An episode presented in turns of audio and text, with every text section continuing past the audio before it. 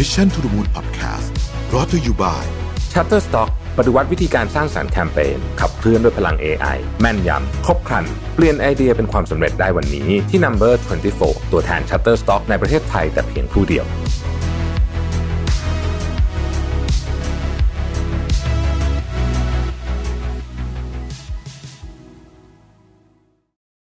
สวัสดีครับ ยินดีต้อนรับเข้าสู่ Mission to the Moon Podcast นะครับ คุณอยู่กับโรบินฮานุสาหะครับ วันนี้จะมาชวนคุยเรื่องหนึ่ง ซึ่ง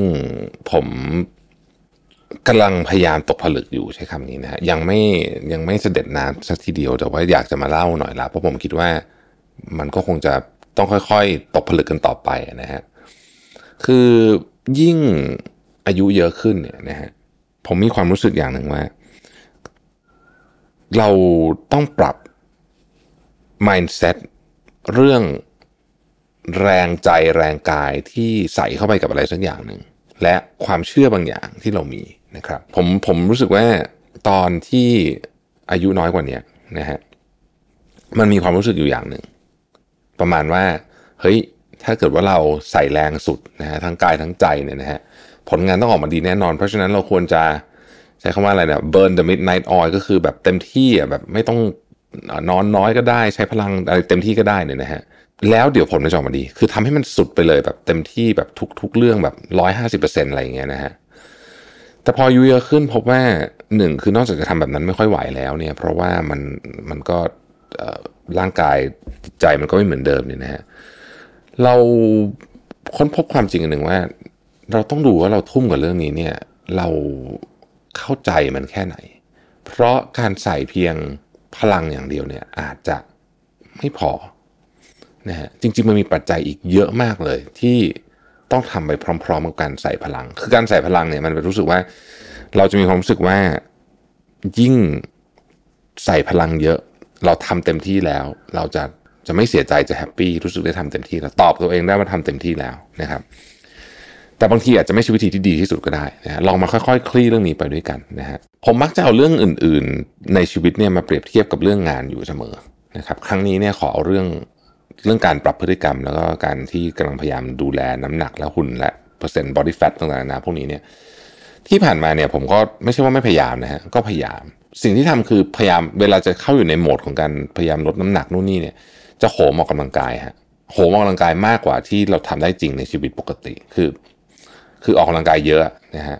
แต่ไม่ค่อยซีเรียสเรื่องกินนะครับแล้วก็ออกกำลังกายแบบ ค่อนข้างสเปซสปะ เช่นอยากจะวิ่งก็วิ่งอะไรอย่างเงี้ยนะฮะ นอกจากมันจะไม่ค่อยลดน้ำหนักแล้วเนี่ยมันมันหนึ่งมันไม่ยั่งยืนนะแน่ๆแล้วบางทีน้ำหนักมันเพิ่มด้วยนะฮะคือเพราะไม่ได้ไม่ได้เข้าใจจริง ๆนะครับ อย่างเงี้ยคือการทำแบบไม่มีไม่ค่อยมีทิศทาง ผมเพิ่งมาเห็นตัวเองนะหลังๆว่าเอ้ยมันไม่มีทิศทางอะแล้วมันไม่มีความรู้ประกอบไปด้วยนะฮะดังนั้นเนี่ยประเด็นที่หนึ่งเลยเนี่ยนอกจากพลังใจพลังกายที่เราใส่เข้าไปในเรื่องอะไรแล้วเนี่ยนะฮะผมคิดว่าความเข้าใจ กับเรื่องที่ทำสำคัญมาก ครั้งนี้เนี่ยผม approach เรื่องนี้แตกต่างไป คือผมหาความรู้อ่านหนังสือเยอะมาก แล้วเข้าใจว่า อ๋อ มันไม่ต้องใส่แรงเยอะนี่นะจริงๆแล้วนี่มันแค่ปรับบางส่วนนิดเดียวเองนะฮะแล้วมันจะทำให้ทั้งหมดเนี่ย work มาก วันที่ผมอัดพอดแคสต์ตอนนี้เนี่ยผมเพิ่งกลับจากเดินทางทริปต่างจังหวัดยาวนะครับ ซึ่งปกติการเดินทางต่างจังหวัดอันตรายใช่ไหมเพราะว่าเจอทั้งลูกค้าลูกค้าชวนไปกินข้าวนู่นนี่ต่างๆนาเนี่ยมันน่าจะน้ำหนักขึ้นใช่ไหมฮะ แต่ปรากฏว่าน้ำหนักลงครับ การเดินทางทริปต่างจังหวัดรอบนี้เนี่ยเกือบ 9 วัน 10 วันนะฮะเหมือนคือเหมือนเดินทางไปเที่ยวต่างประเทศแหละนะฮะหรือไปไหนก็ตามเนี่ยนะฮะคือมันมีความเสี่ยงเรื่องน้ำหนักสูง แต่ครั้งเนี้ยเฮ้ยคอนโทรลได้ น้ำหนักลดด้วยนะครับแล้วก็ไม่ใช่แค่น้ำหนักลดแต่ว่าผมไม่ผมน้ำหนักผมดูส่วนหนึ่งแต่ผมดูสัดส่วนอะนะฮะแล้วก็ body fat เปอร์เซ็นต์ body fat เวลาไปชั่งเครื่องที่มันวัด body fat ได้นะฮะดีขึ้นหมดเลยนะฮะแปลว่าเอ้ยมาถูกทางล้วคำถามคือ ออกกำลังกายหาโคงหรือเปล่าตอบว่าเปล่าเลย ออกกำลังกายค่อนข้างน้อยด้วยนะครับ แต่ว่าเราเข้าใจเรื่องการนอนการกินและการออกกำลังกายทั้ง 3 อย่าง ซึ่งผมพูดใน detail อยู่แล้วในรายการ New You นั่นเองนะครับใครมอยู่ที่เขาแอบถ่ายอินรายการนะ episode ที่ 1 ลงแล้วนะครับ episode ต่อไปเดี๋ยว ไม่แน่ใจว่าวันที่ EP นี้ของ Podcast Mission to the Moon ลงนี่ New You จะลงหรือยังแต่ก็น่าจะใกล้แล้วนะครับประเด็นของมันก็คือว่า พอเราเข้าใจว่า อ๋อเฮ้ยจริงๆออกกำลังกายเนี่ยออกให้ถูกไม่ต้องเยอะนะฮะกิน กินได้ ถ้าเข้าใจว่ากินอะไรอยู่นะครับ อิ่มทุกมือคือมีคนถามว่าเอ๊ะเวลาปรับพฤติกรรมนี้หิวไหมผมตอบว่าไม่หิวเลยครับอิ่มมากอิ่มเกินไปด้วยบางมือคือ คืออิ่มตลอดนะฮะไม่มีความรู้สึกว่าโอ้โหต้องแบบหิวอะไรเงี้ยไม่มีเลยนะฮะไม่ทรมานเลยสักนิดเดียว แล้วก็สมาธิดีขึ้น จะตรงสติดีขึ้นนะครับ อารมณ์ดีขึ้นนอนได้เยอะขึ้น อันนี้คือการหาความรู้นะครับ ต้องเข้าใจว่าฮอร์โมนทำงานยังไงนะฮะทำไมเราถึงต้องออกกำลังกายแบบนี้ทำไมเราต้อง weight training อ่าสมมติยกตัวอย่างเป็นต้นนะฮะแล้วก็ cardio จริงๆ ไม่ต้องเยอะก็ได้ แต่ต้องทำสม่ำเสมอนะครับเดี๋ยวนี้ผมวิ่งไม่เยอะนะอาจจะทีละครั้ง แต่ว่าเดินนะฮะจะเป็นใช้การเดินแทนสำหรับการ cardio นะครับเนี่ยพอทำพวกนี้ปุ๊บรู้สึกรู้สึกว่าออกกำลังกายน้อยลงเทียบกับช่วงก่อนหน้านี้รู้สึกออกกำลังกายน้อยลง แต่ผลได้มากขึ้น นะฮะได้ทั้งสภาพร่างกายและจิตใจที่ดีขึ้นด้วยนะครับ เรื่องที่สองครับใส่แรงอย่างเดียวเนี่ยอาจจะไม่พอต้องจัดสิ่งแวดล้อมด้วย สิ่งแวดล้อมในที่นี้เนี่ยนะครับเปรียบเทียบกับการออกกำลังกายเหมือนกันนะฮะเวลาเราไม่ออกกำลังกายเวลาอยากควบคุมน้ำหนักสิ่งแวดล้อมสำคัญมากคือ ตู้เย็นตู้เก็บกับข้าวตู้อะไรของเราที่บ้านอะนะฮะและที่ทำงานด้วยนะ ถ้าเราเห็นอะไรเยอะๆเนี่ยนะครับ โอกาสที่จะกินเยอะขึ้นเนี่ยมันมันมีอยู่แล้วนะฮะมันมีงานวิจัยชิ้นหนึ่งผมจำได้ เขาเอา คุกกี้ช็อกโกแลตคุกกี้เนี่ยนะครับซึ่งเป็นรสชาติเดียวกันของเหมือนกันเนี่ยไปตั้งไว้ที่โต๊ะของคนที่นั่งทำงานในออฟฟิศนี่แหละนะครับหลายออฟฟิศนะแล้วก็แบ่งออกเป็นสองกลุ่มกลุ่มหนึ่งเป็นคุกกี้ใสฮะคือมองเห็นคือคือคือกระปุกมันใส อีกกลุ่มหนึ่งกระปุกมันทึบเป็นกระปุกเหล็กมองไม่เห็นนะครับเพราะว่ากลุ่มที่กระปุกใสเนี่ยกินมากกว่ากลุ่มกลุ่มที่เป็นกระปุกเหล็กเนี่ยเจ็ดสิบเปอร์เซ็นต์เยอะมากนะเพราะฉะนั้นเนี่ยสิ่งที่เรามองเห็นเนี่ยนะครับมันกระตุ้นความอยากอาหารของเรามากนะฮะเช่นกัน สิ่งแวดล้อมที่อยู่รอบตัวเรานะครับถ้าเราอยู่กับคนที่ชอบเก็บเงินสมมตินะครับ เพื่อนเราชอบเก็บเงินชอบลงทุน คุยกันแต่เรื่องการลงทุนเนี่ย เราก็จะมีแนวโน้มจะทำแบบนั้น ถ้าเราอยู่คนที่ชอบช้อปปิ้งเราก็จะมีแนวโน้มที่ทำแบบนั้น ดังนั้นสิ่งแวดล้อมที่สำคัญที่สุดของเราคือคนครับ และเนี่ยอาจถ้าเป็นกรณีควบคุมน้ำหนักก็คืออาหารที่อยู่รอบตัวเราพวกนี้พวกนี้เราพอจะจัดสรรได้ อะไรที่จัดได้ต้องจัด เพราะเราจะอาศัยพลังใจอย่างเดียวเนี่ย ไม่ได้ ในการเจริญก้าวหน้าในหน้าที่การงานเนี่ยนะครับคนที่เราแฮงเอาท์ด้วยที่ออฟฟิศคุณอยู่กลุ่มคนขี้นินทาคุณก็จะเป็นคนแบบนั้นนะคุณอยู่กลุ่มคนที่ใฝ่รู้อยากพัฒนาตัวเองคุณก็จะเป็นแบบนั้นนะอันที่สามเนี่ยนะฮะคือเราต้องรู้ว่าใครจะช่วยเราได้ เปรียบเทียบกับการคุมน้ำหนักเหมือนกันนะฮะผมก็ถือว่าคนที่เป็นทั้งคนเขียนหนังสือนะครับ หรือแม้กระทั่งนักโภชนาการ หรือแม้กระทั่ง fitness trainer เนี่ยเหล่านี้เนี่ยเขาเป็นคนที่เขาเข้าใจเรื่องนี้มากกว่าเรานะครับ เพราะฉะนั้นอาศัยคนที่เข้าใจเรื่องนี้มากกว่าเราเนี่ยจะดี ในการทำงานเนี่ยนะฮะก็เหมือนกันนะครับ เราต้องมี business coach นะเราต้องมี mentor นะนะฮะไม่ว่าคนนั้นจะเป็นคนที่คุณรู้จักใน formal เลยก็คือมีการจ้างมานะฮะจ้างที่ปรึกษาจ้าง mentor มา หรือ หรือ mentor ปกติเนี่ยจริงๆ ผมไม่แนะนำให้จ้างนะผมแนะนำว่ามันควรจะเป็นคนที่เราเคารพนับถือนะฮะแล้วมา mentor ดีนะครับ เพราะคนเหล่านี้เนี่ยนะฮะเขาจะ expand ความรู้ของเราไปเยอะมาก แล้วมนุษย์เรามีมีความรู้เกี่ยวกับเรื่องต่างๆเนี่ยน้อยจำกัดมากคือต่อให้เราศึกษามากเนี่ยมันก็ยังมีอะไรที่ไม่รู้อีกเยอะนะฮะดังนั้นให้ผมใช้คำว่ามืออาชีพเนี่ยเข้ามาช่วยเราดีกว่านะครับ เรื่องที่สี่คือการวัดวัดผลที่ถูกต้องนะฮะก็เปรียบเทียบกับเรื่องการลดน้ำหนักอีกนะเวลาเราบอกว่าลดน้ำหนักเนี่ยจริงๆมันไม่ใช่การลดน้ำหนักนะมันคือการเปลี่ยนไลฟ์สไตล์เพื่อให้เรามีน้ำหนักและบอดี้ที่เราชอบอย่างยั่งยืน และมันไม่ใช่น้ำหนักด้วย น้ำหนักเป็น factor เดียวเท่านั้นนะฮะจริง ๆ แล้วเราอยากลดสัดส่วนนะฮะถูกไหมเราไม่ได้อยากลดน้ำหนักนะคือน้ำหนักเท่าเดิมก็ได้ขอให้เราหุ่นดีขึ้นนะฮะดังนั้นเนี่ยเราต้องการโฟกัสที่สามอย่างสมมติน้ำหนักสัดส่วนเปอร์เซ็นต์ body fat และอาจจะเป็นค่าอื่นในร่างกายที่ที่เราสนใจ เช่นน้ำตาลค่าไขมันดีอะไรอย่างเงี้ยนะฮะ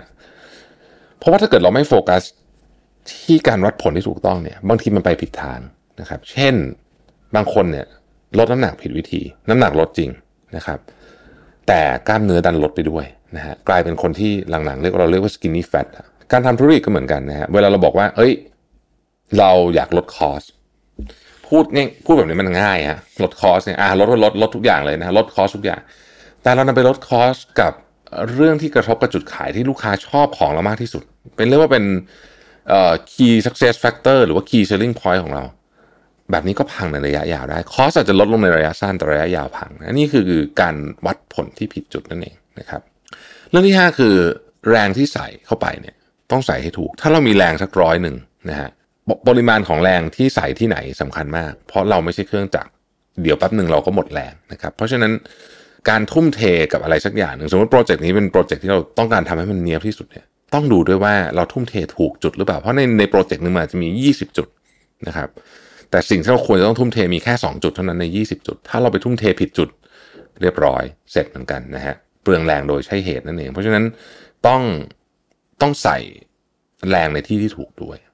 ข้อต่อมาคือ ความเชื่อเนี่ยสำคัญมากนะครับความเชื่อเนี่ย มันจะต้องเชื่อแบบ แบบอันนี้คือ why นะอันนี้คือ why นะฮะอย่างครั้งนี้เนี่ยที่ผมเริ่มควบคุมน้ำหนักแล้วมันอยู่ในทิศทางที่ดีขึ้นยังไม่สำเร็จนะครับ อีกไกลแต่ว่า ไม่มีคำว่าสำเร็จหรอกมันคือมันต้องทำไปเรื่อยแหละ แต่ว่า ยังอีกไกล แต่สิ่งที่มันเห็นว่าเอ้ยแนวโน้มพัฒนาการมันดีเนี่ย เพราะว่าครั้งนี้เนี่ยนะฮะผม อยากทำให้มันเปลี่ยนแปลงไปตลอด และอยากทำด้วยเหตุผลที่ว่าอยากจะอยู่บนโลกนี้แบบแข็งแรงมากขึ้น อยากจะมีชีวิตในช่วงท้ายๆของของชีวิตเราเนี่ยแข็งแรงเขาเรียกว่า healthy year นะคือมีมีสุขภาพที่แข็งแรงไปตลอดจนตายว่างั้นเถอะนะฮะก็คือคือผมคิดว่าอายุยืนเท่าไหร่เนี่ยไม่สำคัญนะ จะร้อยจะแปดสิบจะอะไรไม่ไม่ได้เป็นประเด็นเท่าไหร่ ประเด็นคือคุณมีสุขภาพดีไปจนกระทั่งถึงปีหลังๆของคุณหรือเปล่า อันนี้ผมว่าสำคัญมาก ซึ่งนี่คือเหตุผลที่ผมอยากทำเรื่องนี้ เพราะผมอยากจะมีสุขภาพดี ไปจนกระทั่งถึงช่วงเวลาท้ายๆของชีวิตนะครับ ไอ้ที่เหลือของแถมนะไอ้ที่เหลือเป็นของแถม ข้อต่อมานะครับคือห่วงเวลาเนี่ยสำคัญมาก นะครับหรือใช้คำว่า timing ก็ได้ timing นี่มันอาจจะพูดถึงกรอบเวลาเป็นปีก็ได้ หรือพูดถึงเวลา 1 วันก็ได้นะฮะอย่างของผมเนี่ยผมเริ่มสังเกตว่า ถ้าเราไม่สังเกต timing เนี่ยนะช่วงเวลาวันหนึ่งของเราเนี่ย เราจะใช้ไปกับ คือคือจะจัดจ่ายมันไม่ถูกนะครับ ยกตัวอย่างนะฮะผมเอางานที่ยากสูงผมแล้วกันนะฮะยากที่สุดอันหนึ่งของผม คืองานเขียน จนถึงทุกวันนี้ผมก็ยังไม่รู้สึกว่าการเขียนมันมันง่ายนะแต่ว่าผมชอบแล้วกันนะฮะ เออผมเคยพยายามบังคับตัวเองให้เขียนในเวลาที่หัวมันอาจจะไม่ได้พร้อมจะเขียนเนี่ย นั่งเป็นชั่วโมงก็เขียนไม่ได้ ผมก็เลยพบว่าเฮ้ยมันต้องรอจังหวะนะครับมันคล้ายๆน้ำขึ้นน้ำลงนะฮะเช่น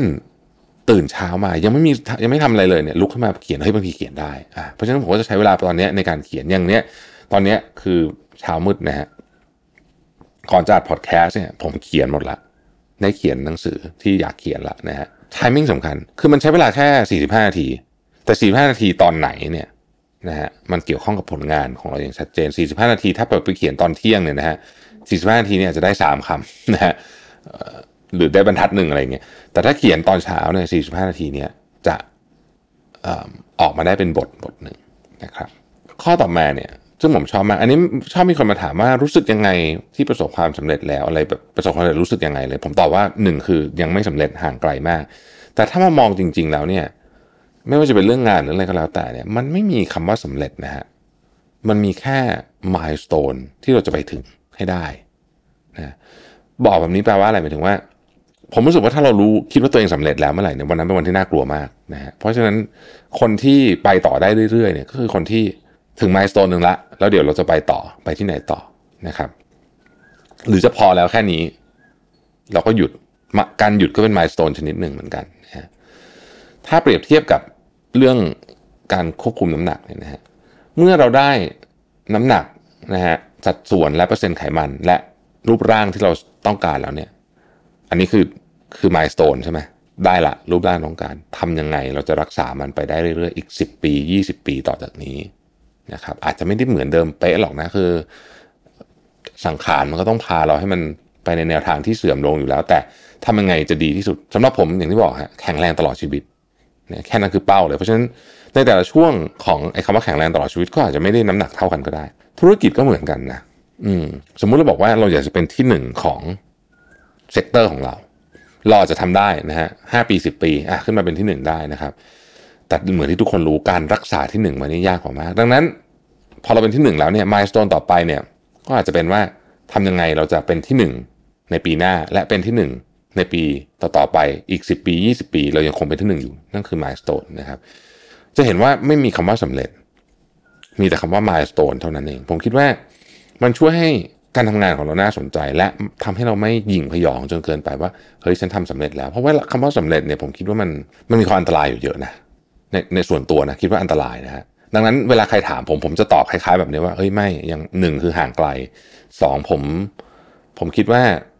เรามองความความสำเร็จในนิยามดั้งเดิมของที่เราคิดอะมองมาเป็นมายสเตนอาจจะดีกว่านะครับ นี่ก็เป็น work in progress นะคือ work in progress ตลอดนะคือมันมีการต้องทำไปเรื่อยๆนะไม่ไม่ไม่มีจบคือจบก็คือหยุดก็เป็นมายสเตนหนึ่งอย่างที่บอกอะถึงตรงนี้จะหยุด หยุดก็คือหยุด ก็เป็นมายสเตนก็ไม่ได้แปลว่าเราจะ success หรือไม่ success แต่ว่าคือเราตั้งใจแล้วว่าเราจะหยุดอาจจะเป็นอ่าเวลาฉันจะหยุดทำงานที่อายุเท่านี้ หรือว่ามีเงินเท่านี้เราจะหยุดก็ก็เป็นก็เป็นก็เป็นมายสเตนได้อย่างหนึ่งเช่นกันนะครับอันนี้ก็เป็นสิ่งที่ผมอย่างที่บอกยังตกผลึกไม่เคลียร์นักนะฮะแต่ว่าก็อยากจะเอามาแชร์กับทุกท่านนะครับว่าเออเราเรา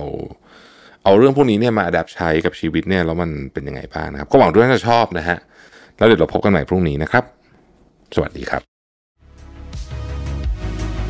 Mission to the Moon Podcast Presented by Number 24 ตัวแทน Shutterstock ในประเทศไทยแต่เพียงผู้เดียว ให้ทุกการใช้งานลิขสิทธิ์เป็นเรื่องง่าย สร้างสรรค์ด้วยความมั่นใจ It's not stock it's Shutterstock